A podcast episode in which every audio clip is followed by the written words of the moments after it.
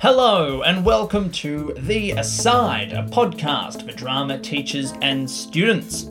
I'm Nick Waxman, and today we're releasing one of 50 Mama interviews. The Mama interviews are 50 conversations with 50 legends of the Victorian drama teaching game. Drama Victoria has been recording these 50 interviews over the last two years to celebrate their 50th birthday. So please do sit back, relax, and enjoy a slightly longer than usual episode of The Aside as we bring you 50 legends in the Mama interviews. Please note the audio quality varies depending on where the interview was recorded. Hello, um, I'm Ellie Erez, and I'm here with the wonderful and very talented Yoni Prior uh, for our very first Mama interview. Um, so here we are at the Victorian College of the Arts at the Drama Vic conference, and this is our very first one. Yoni, thank you so much for coming. My absolute pleasure. I'm honoured.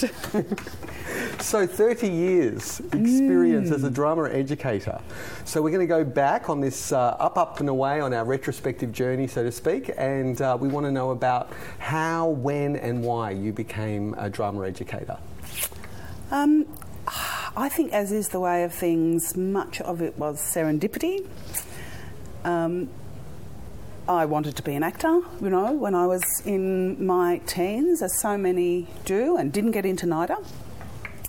And so, almost by chance, went to Rusden, which was in the 70s and 80s the most extraordinary centre for, and we were all training to be teachers, but of course we all got extraordinary training as artists as well. And our parents were happy because, you know, oh, we've always got the teaching to fall back on. It was always the fallback uh, option. And I think also in the 70s, you know, you, uh, we didn't really worry all that much about what we just assumed that we'd walk out into a welcoming world and we'd do whatever. no, we weren't so. We hadn't paid for our education. We weren't quite. There wasn't the same conception of a career or a career path or a ladder or. You just wanted to really go out and do what you know, extend what you'd learned when you were studying. So, so for a decade, I guess I worked exclusively as a practitioner, as an actor, a director, a writer. Um, I had several years there when I was living overseas, working as a translator. Though I did have to fund some of my experimental theatre um, with some uh, relief teaching, so that was always a the fallback option really worked. So can we talk a little bit about some of those experiences because they're, they're quite extensive. You, you worked with Hanoch Levin. I did work yeah? with Hanoch Levin in, in Israel. Israel. Yeah. yeah. And can we can we before we get to the teaching part, yeah. can we talk a little bit about some of those groundbreaking experiences? Well, I reckon there were sort of two groundbreaking experiences for me, and lots of it was that you know your good old timing, extraordinary timing. So before I went overseas, I had just by dint of a, a little web of connections. Um, I did quite a lot of work in the sort of dying days of the pram factory with, you know, some some people who really changed the face of Australian yeah. theatre, who rebuilt Australian theatre or you know took it out of the sort of English repertory theatre model, and um, you know th- that was really a sort of privilege that I don't think I understood at the time because it just seemed to be the next step. You know, as you do, someone says, "Oh, you want to do this? Oh, yeah, why not?" um, and then I went to Israel to do an MA. And why? Why? why mm, Israel? Because um, I had a very good friend who'd made Aliyah and who'd gone to live there. And when I visited, the first time I travelled overseas, I visited her and she took me to the theatre, and I understood not a word, of course, of what was on, but the theatres were absolutely chock a block, absolutely full, and the theatre was pretty amazing. And I, don't know, I, there was just something about the place that I loved, and you know, Israel in the very early 80s was a, a place full of hope, you know. Um, which I don't think is the case now. So I don't know, you know, it was an adventure. I said, all right, well, I'll come back and do an MA, whatever, in a language I don't speak. um, but within a couple of months of, of um, beginning study there, yes, Hanoch Levin, who is extraordinary Israeli playwright, happened to need somebody who was blonde with a movement background, who didn't have to speak very much on stage, to play a princess. And so I found myself in repertory theatre because that's the way it works. And you know, you do plays for a long time, and generally actors are doing multiple plays at the same time. You can tour all over Israel. So, um, yeah, I ended up in repertory theatre for three years in Hebrew, which was sort of bizarre. but um, I think the sort of experience you don't get in Australia because Australia no longer, you know, with the exception perhaps of back to back theatre, we don't have ongoing ensembles. We can't afford them.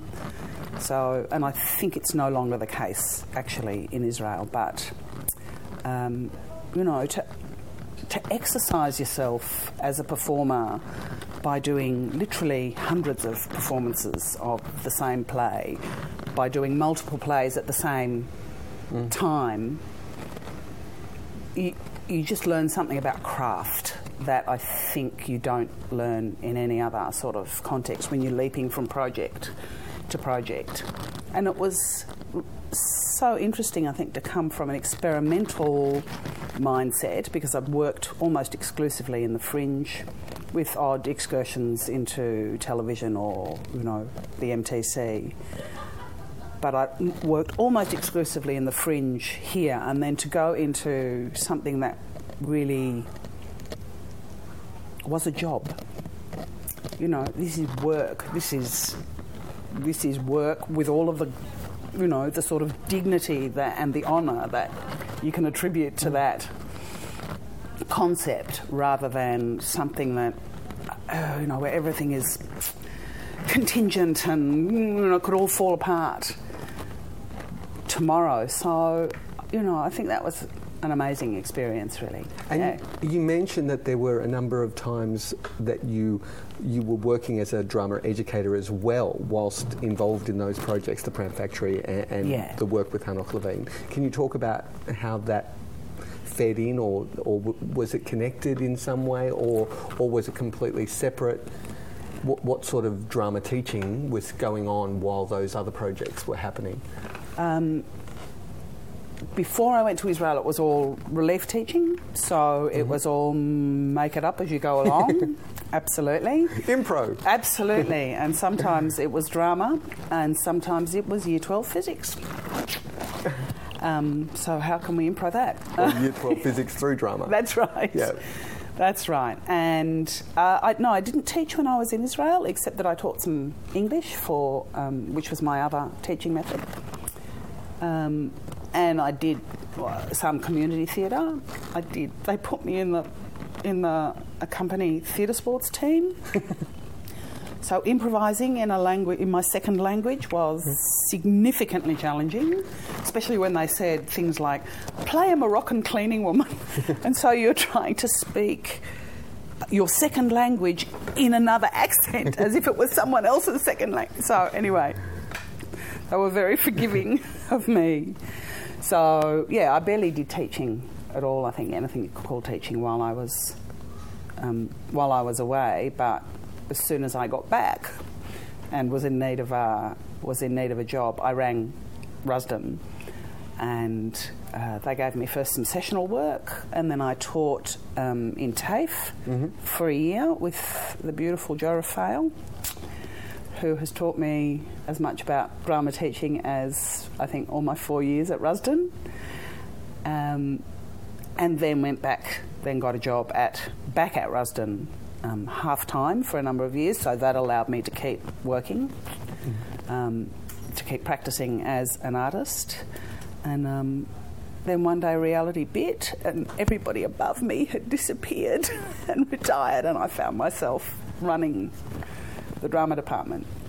So that's, I think, 97 I took on that role. Yeah. And when did you first start at at Rusden as a sessional teacher? I started in uh, 89. Yeah. Okay, so what are some of the changes that you've seen uh, occur within drama education over the, the last number of years being involved in, in drama? Um, you know what often strikes me is how enduring things are rather than how they've Ah. changed. So, forms have changed. And, you know, we were just discussing before how the, the, the modes in which we work and the technology now available to us has, has radically changed forms but it feels to me like we've we've there's been a sort of pendulum swing. So the sort of concerns, if you like, the sort of modernist concerns, very much about narrative, character, um, that you know, 20th century drama was built on was sort of pushed aside for a while by the postmodern or the post dramatic, but never really went away. And I think there's been a sort of swing, a real swing back to that. And um, you've just been doing some amazing um, work in in 21st century theatre technologies. You've been doing some uh, marriage with a, a, a school. Is that right? In in is it the Netherlands? that's right, yeah. Do you want to talk a little bit about that? Because I found that particularly interesting, and that's certainly something that, that you know has developed in the, the new age as opposed Yeah. to the early. You wouldn't Yeah, be doing so, a project like that in the early 80s. That's right.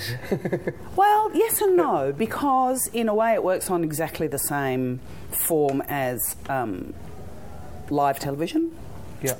or um, or even you know just just working through telephony. So it's basically visual telephony. Um, luckily, I'm a complete nong when it comes to technology. So I have an extraordinary team at Deakin, uh, and I'm I'm uh, I have little enough shame that I'm, I'm prepared to ask really stupid questions, and sometimes stupid questions lead you to unexpected. You know, if I do, well, c- but couldn't we just? They'll either say no, no, the technology won't let you do that, or they'll go no. Oh, actually, maybe.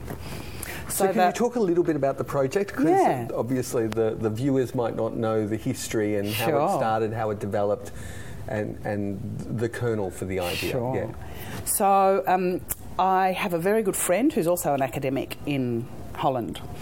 Uh, she teaches in English, English literature, and we just, when I was visiting there when I was on long service leave, we were saying, you know, what could we do?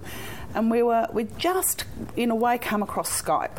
We just realised that we could, you know, talk to each other using Skype. And then we said, well, I wonder what, what would we do if our students could do that? Um, and of course, her students were language students. They weren't drama students, but um, she'd begun some work actually with a university in Venice, getting students to make presentations around art because these students have extraordinary English. They, you know, they write better than our students, frankly. um, but they they needed a much richer vocabulary to be able to deal with more complex things like how do you discuss art in a language that's not your own. So they've been doing that with sort of art museums in Venice, and we said, okay, so what would happen if we did this with drama? And we began uh, the first project, which was 2009 was called Unsettled Dust, and we were looking at the sort of um, how colonialism had shaped our two cultures, both Holland and Australia. And the Dutch students were not in it, but they acted as sort of dramaturgs. So we were then just using Skype, which is highly unreliable. So we would do public rehearsals for the Dutch students, and they would feedback, and they would do dramaturgical research and post it online, and they would write scripts together. And then we were just the performers, and then they they came to opening night via Skype. Um, which was a great idea, but the technology was so frustrating because, you know, it just, the call would degrade and it would start to break down, it was unreliable. So then we began looking at video conferencing, which was much more reliable. So between 2009 and 2013, I think was the last piece we made. We've made six projects, and they've become increasingly uh, participative for the Dutch students. So we moved quite rapidly to a situation where the Dutch students were actors in the piece, and there was a live audience in Australia and a live audience in Holland. And so, if you were sitting in Holland, you'd have the Dutch actors live in front of you and the Australian actors on the screen with them. So, you know, great challenge for thinking about how do we how do we make it really clear that this is live? They're not playing to some sort of Yeah. pl- video playback. It's completely interactive and you know do we want their audience to see our audience and how can we make the two sites mean something dramatically and how do we deal with technological issues like uh, very particularly the sound lag so you know if you're trying to build uh, Dramatic tension. dramatic tension and you've got this lag before the voice arrives. Do we work with it or against it? Do we, you know, do we jump on the end of the line? So, you know, I think the students, apart from really exercising their imaginations, they it, was just a really interesting way of them learning uh, artisan skills about how we shape a dramatic process around the, the limitations that we work within. You know, if we're working in an empty space, how do we make that mean? If we're working with objects that are not the literal, you know, that are not literal, they're metaphorical, then how do we work with that? If we have 25 people in the group, but we want to do um, Who's Afraid of Virginia Woolf? what sort of piece is going to come out of that particular combination. So, yeah, that's been a, a, an exciting process. And we're about to move into a stage where, because we have a motion capture studio at Deakin, where we will also start looking at sort of working with 3D images. So, yeah, they're the sort of luxuries you have when you work in a university that has limited resources, very limited resources in some ways, but amazing. Ingenuity. Amazing, yeah. and you know, it's great to see the students begin to take that into their own devised work, the work they make themselves. So, um, you know, so virtual scenography, you know, projections, live feed, footage, um, pre-recorded and all, you know live sound, looping, all of those sorts of things are now becoming standard operating Yeah. procedure. It's And very exciting. It is, yeah, it is a really exciting time, I think, to be making performance. You know, you're sort of balancing between multiple worlds, but fantastic, huge questions like what does live mean, yeah, yeah. and what does what does a live audience mean if they're not actually in the room with you? So I think there's I think there's sort of extraordinary potential for things like live stream performance, which which you know artists are starting to do, and the sort of audiences that that Can opens open up Absolutely. means that you know we did a project. One of the projects in the middle there was with um, British Museum. So. Uh, and the Museum of Archaeology and Anthropology at Cambridge. So they gave us a brief and they said, um, We want you to make a piece about the, this bark shield, which was the first object stolen, the first Indigenous object stolen um, by Cook and Banks when they landed at Wow. Botany Bay. So their first encounter with Indigenous uh, Australians, uh, apparently the, the the people they encountered uh, took off when they fired some guns, and they left a bark shield which they which Cook and Banks immediately pocketed. It's been sitting in the British Museum ever since. As you can imagine, very loaded object symbolically. And they said, make a piece about this.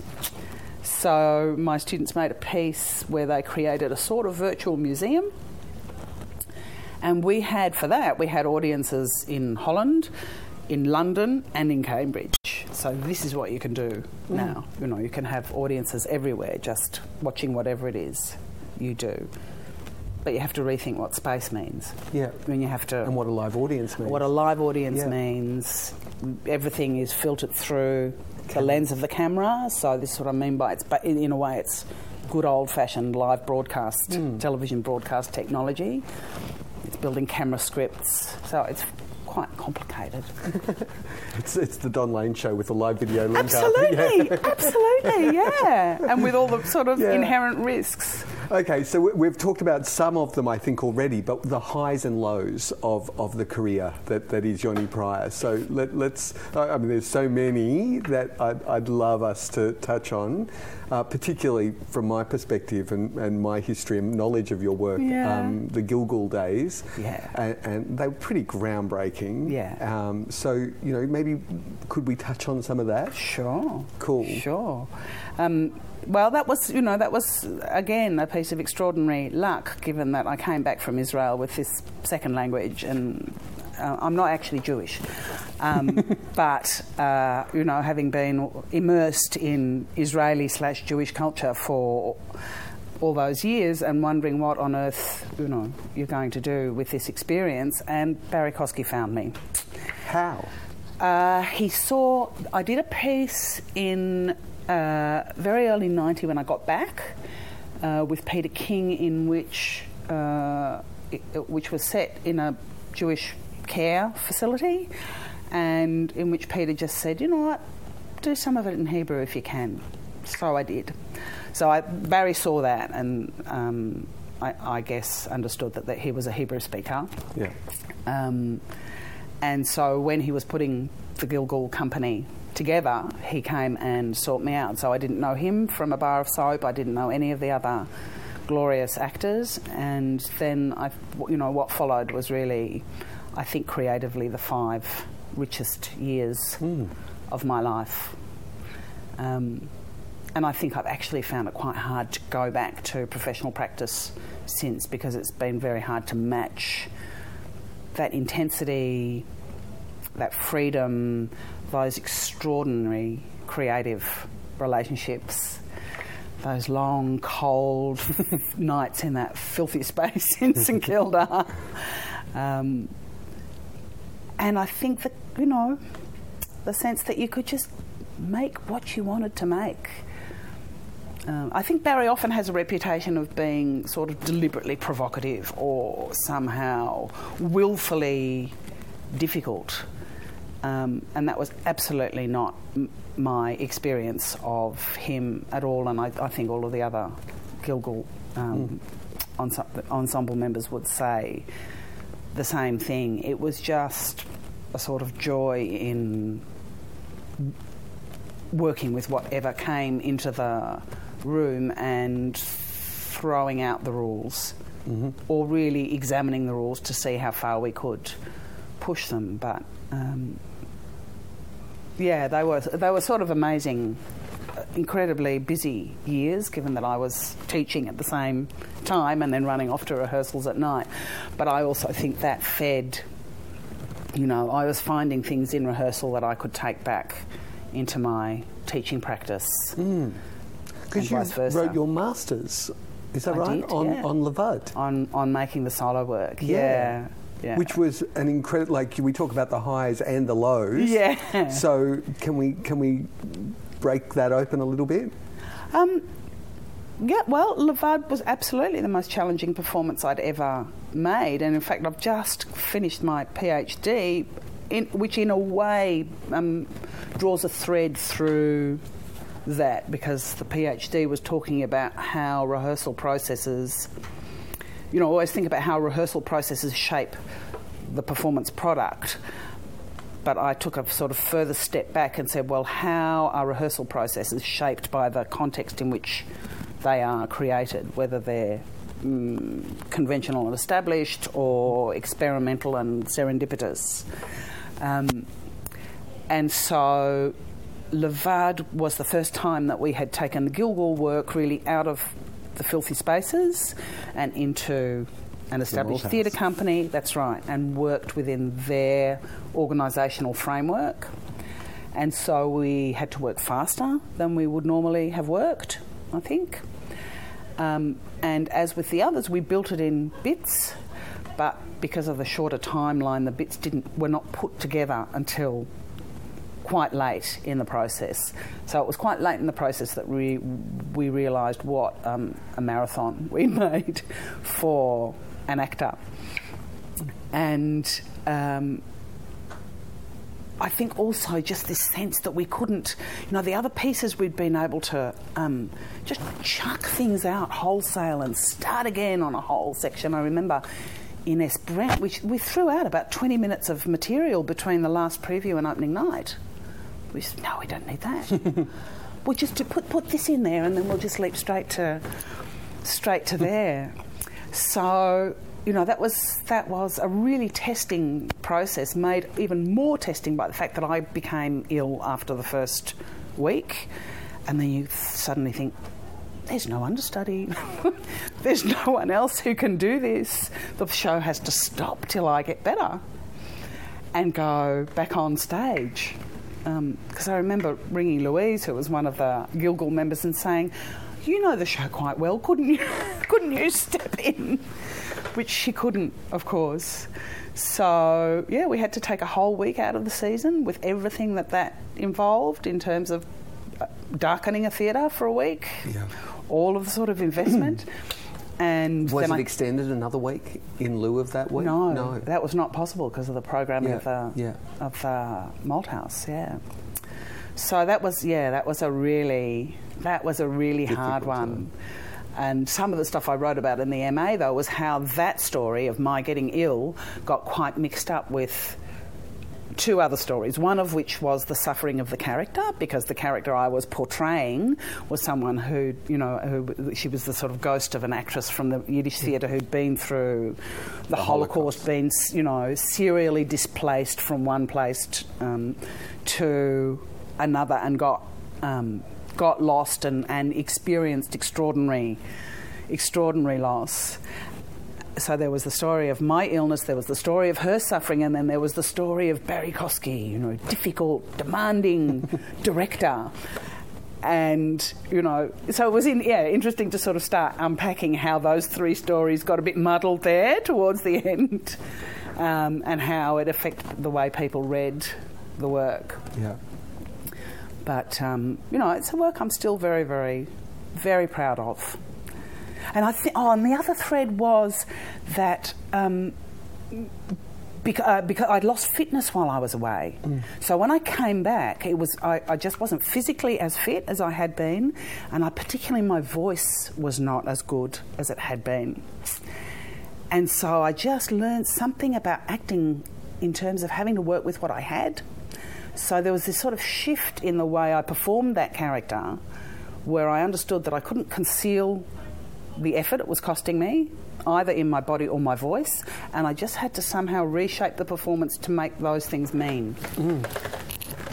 So that was, yeah, that was a sort of enormous lesson for me that I've tried to. Hard, hard to teach that lesson to um, very young performers uh, because often they don't want they don't want to deal with their restrictions. They want to push forward. They want to learn how to do something different. They want to test themselves against big challenges, and so teaching them to work um, in that very grey area between what is very particular about them. Um, both the, the, the skills and the lack of skills that they bring to the project, uh, and how that creates meaning. That creates new meaning. You know, you don't have to do exactly what Benedict Cumberbatch did with Hamlet. Yeah. You know, you do your Hamlet. You do your, you know, I'm a 19 year old woman from Berwick.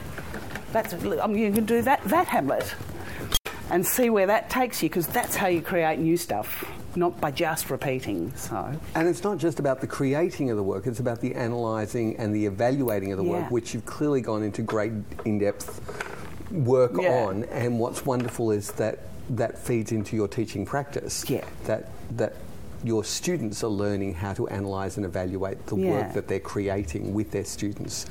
Is that? Yeah, I think that's right. I mean, well, you know, it, it, it's. Um, it, it's a well used term now, but you're trying to create reflective practitioners. Yeah. Um, because I think at, at this time, more than at any other time, whatever you might describe as the market, whatever that great, strange, amorphous thing is, is um, is desperate for innovation. Mm. And so you're aware that you're trying to teach people fundam- a fundamental raft of skills that is going to allow that's going to prepare them for something that is we don't know about yet. That we don't know what it looks like yet. It's also about justification, isn't it? Because so often, you know, the teacher inside the classroom has to justify what they're doing, how they're doing, why they're doing. Mm. A- and so this is great skills that they're gaining in doing this to to get to that end goal, if that makes yeah. sense. Yeah. But uh, you know, the, I- the, the difference, uh, and I'm really seeing this now because I have a, you know, I have a teenage son who's about to hit VCE, and so I'm really relearning secondary teaching through his eyes. All of this is rediscovery and reiteration of. You know, knowledge that you've absorbed. So, how do I frame that so that it's po- it's possible to incorporate the unknown, the thing that you may not have discovered, and not see it as a wrong thing. So how do I, you know, when when the magic of serendipity happens in the class, how do I teach students to recognise that? Because a lot of the time, if they've come out of a sort of conservative secondary education model, they've gone, "Oh, I did that wrong." I said, "No, that was keep it in. It's the keep it in principle. That was fantastic. It was unexpected." But do you know what? It was so good. We'll reshape around you instead of you going, "Oh no, I stepped out of the I stepped out of the template." Yeah, yeah, So, well, no, we're going to stretch the template to absorb that thing. absolutely. But it's uncertain territory. It's scary. Yeah. So, how, you know, how do you give them the confidence? I think drama does it best, doesn't it? Yeah. It teaches kids how to embrace chaos. Yeah. a- and how to mould chaos. Yeah. Yeah. Absolutely. Absolutely. Now, now we did ask you to pack your suitcase. Oh, yes. A- And, uh, on our up, up and away uh, retrospective journey, and and uh, of course you're off to Ballarat, aren't you? I'm going to Bendigo, Bendigo, to, yeah, to meet my son who's doing the Great Victorian Bike Ride. So you didn't have an opportunity So to pack a I lot of things into your suitcase, but have brought a laptop, and and hopefully, it, could we turn it around? Can we see the laptop? think so. Now, these are really random, but there's sort of a story um, attached to each of them. So let's just say this is the I'm just this is the proud mother. so my son Ruben, I married another. Um, Very handsome boy. I married another Rusdenite, another Rusden alumnus, but John is in um, film and TV.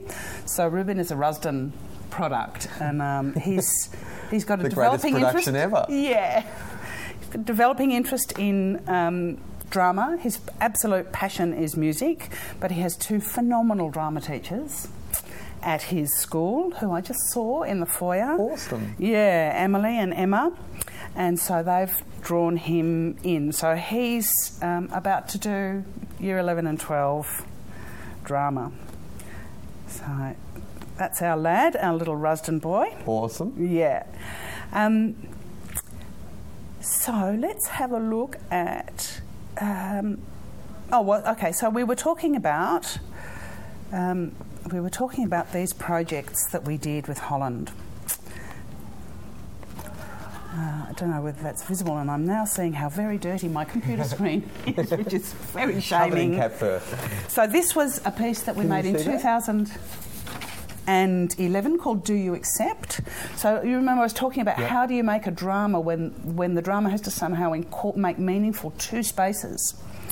And uh, so this was a piece we made based on reality TV, which was a, um, something that the Dutch invented. We have the Dutch to blame for Big Brother, which started it all. So we did. We made this story that was um, that we did in our TV studio, and we did in one of the laboratories in at the University of Amsterdam, and the Dutch students played these sort of um, unscrupulous Dutch researchers who tricked people into coming into the studio and doing a series of increasingly cruel experiments. Oh wow! So Because they- very the- Stanley Milgram. Yeah, exactly. Yeah. Exactly. And apparently there was a French TV production that replicated They that. did. I just saw yeah. the experimenter. Yeah, yeah. Yeah. So, so anyway, so this was the way we, we did it. So they went through these increasingly cruel challenges where they had to be increasingly cruel to each other with these Dutch um, uh, researchers making interventions all the all the way through. So anyway, that's just an image from that. that Sounds was awesome. It was great. It was really good. Um, and um, now this is. I should probably have brought the video clip rather than. But this is just. This is Are a they fig leaves? yeah. This is a piece, this is sort of Gilgul and sort of technology.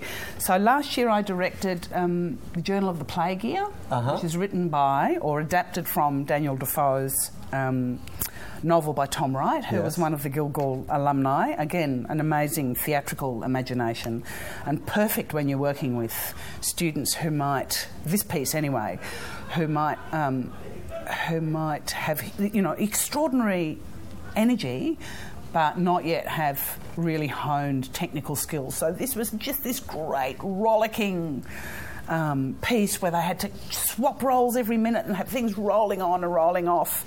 And the final scene is the Great Fire of London, which Yep. is in theory what burnt this burnt the plague out. So. Um, and for some reason, he wanted Adam and Eve in there as well. So we've got some Adams and Eves, that's the fig leaves. so this is sort of Defoe's hallucination. And um, uh, we had this fantastic animation of fire that everybody sort of got sucked back into at the end after this sort it was we- we had him hallucinating somebody singing um, the, the Live Aid song Do They Know It's Christmas? as he was hallucinating all these historical figures, and uh, including Adam and Eve. So, Sounds very theatre of cruelty. yeah, yeah, really. but great when they learn that. Um, uh, that's. Oh, no, this one's more or less for you, Ellie. Oh, the Rusden wardrobe. Is that Trish? That's Trish. oh my God. So. Trish has been there longer than me. She was there Oh, when we were both students. Um, and she is extraordinary. she is extraordinary. She has the capacity, talk about, you know, literally turn Sal's ear into a silk purse.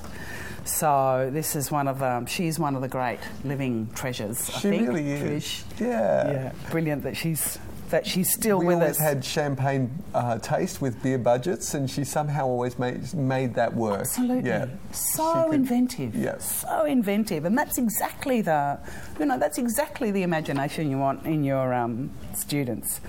So um, this, I think, okay, yeah. So one of the other things that we do that I love, it's not, it's not particularly my area of expertise, but I think uh, this is, uh, we now make a, we have a partnership with, um, which used to be with Fed Square, it's now with the Art Centre where we make a huge site specific work for them every year. Beautiful. So we make this great event. So this was last year's, this was Stories from the River. So all of our students were in, again, various period costumes doing all sorts of activities, including pulling mysterious things out of the river.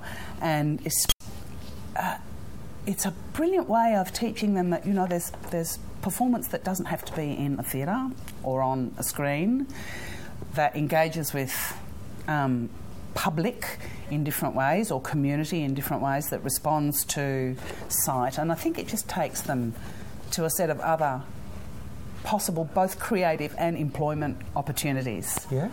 You know, that. You know, it's not a big leap from this to being an extraordinary party or wedding planner or event designer or something like that. It's all theatre, really. And that, in a way, comes out of. There was a period where. I just have to find it. Here we are. There was a period where we used to make a huge event in St Kilda every year. This is. Um, oh, this is going to look rubbish. this is going to look really rubbish. Looks good to me. Oh, oh, there we are. so it's a Sacred sort of a map, yeah. So we'd make a sort of weekend of work all around St Kilda, and that would be in theatre because we at that point we had a partnership with Theatre Works. So it would be in the theatre, it would be in the church next to um, Theatre Works, and it would be in all sorts of sites around. Um, I think one of my ex students, um, Elliot Singler, was Yeah, in. absolutely. in that. this one. Yes. There was one I remember we did that was about um, St Kilda's um, role in. Uh, during the Second World War, so we were looking at, um, you know, the art of the time. But St Kilda, I mean, that's sort of how St Kilda developed its reputation, as it was where all of the sailors, particularly, would come from Port Melbourne to St Kilda when they were on leave. Mm. So it's where its reputation for prostitution and all of those sorts of things. And one of the events we made was this big event on the beach, which was about seeing a Japanese um, submarine in Port Phillip Bay. That actually And we, happened. yeah, yeah, Yeah. And, we, and we got the army involved, and you know the students. We did this sort of slow panic thing as pe- they saw things and they built it, and then they built barricades, and we had the army. We had an army truck coming in, and it was. Then there was this weird ending, which I don't know was whether it completely busted it up or whether it was just brilliant piece of brilliant serendipity that somebody came in just to the, towards the end on their what are they called? Motorbike? No, but on the go on water. Oh, jet ski. Jet ski. See, early dementia. You can see having word finding problems, and just literally rode his jet ski into the picture where everybody was in the shadows, you know, looking out to sea or building their barricades. And one of my students just hopped on the back in period costume and took off Oh, across the awesome. water. Awesome. So this was, um, I used to do these with Christine Sinclair, who is also an extraordinary colleague and great inspiration to me and sorely missed. She'll be She's coming up in another mama interview. Brilliant. Yeah. She's amazing. yeah. Oh. Mm, Have I got anything more I need to show you? Well, we've got so many more questions to ask you, but uh, apparently we've run out of time because you had to, to leave at to get on 11 a o'clock. train. Yes. Yeah. Um, we won't go through them now, but we will try and find a time to invite you back. Thank you so much My for giving us some insight into your wonderful and amazing, extraordinary career. And uh, we look forward to our next Mama interview with you at some Yeah. future point. Oh, I, ex- I look forward to the others. Beautiful. Yeah. See you later. Well, that's all from us at The Aside. There are 49 other Mama interviews for you to listen to, so please don't hesitate in doing that. A huge thanks to the large number of people who were involved in recording all the Mama interviews and having conversations with 50 Victorian drama teacher legends. If you would like to contact us to suggest an episode topic or to ask us a question, please contact us at asidepodcast at outlook.com. Thanks to Eltham College for letting us record here and Drama Victoria for their ongoing support. Happy 50th birthday, Drama Victoria.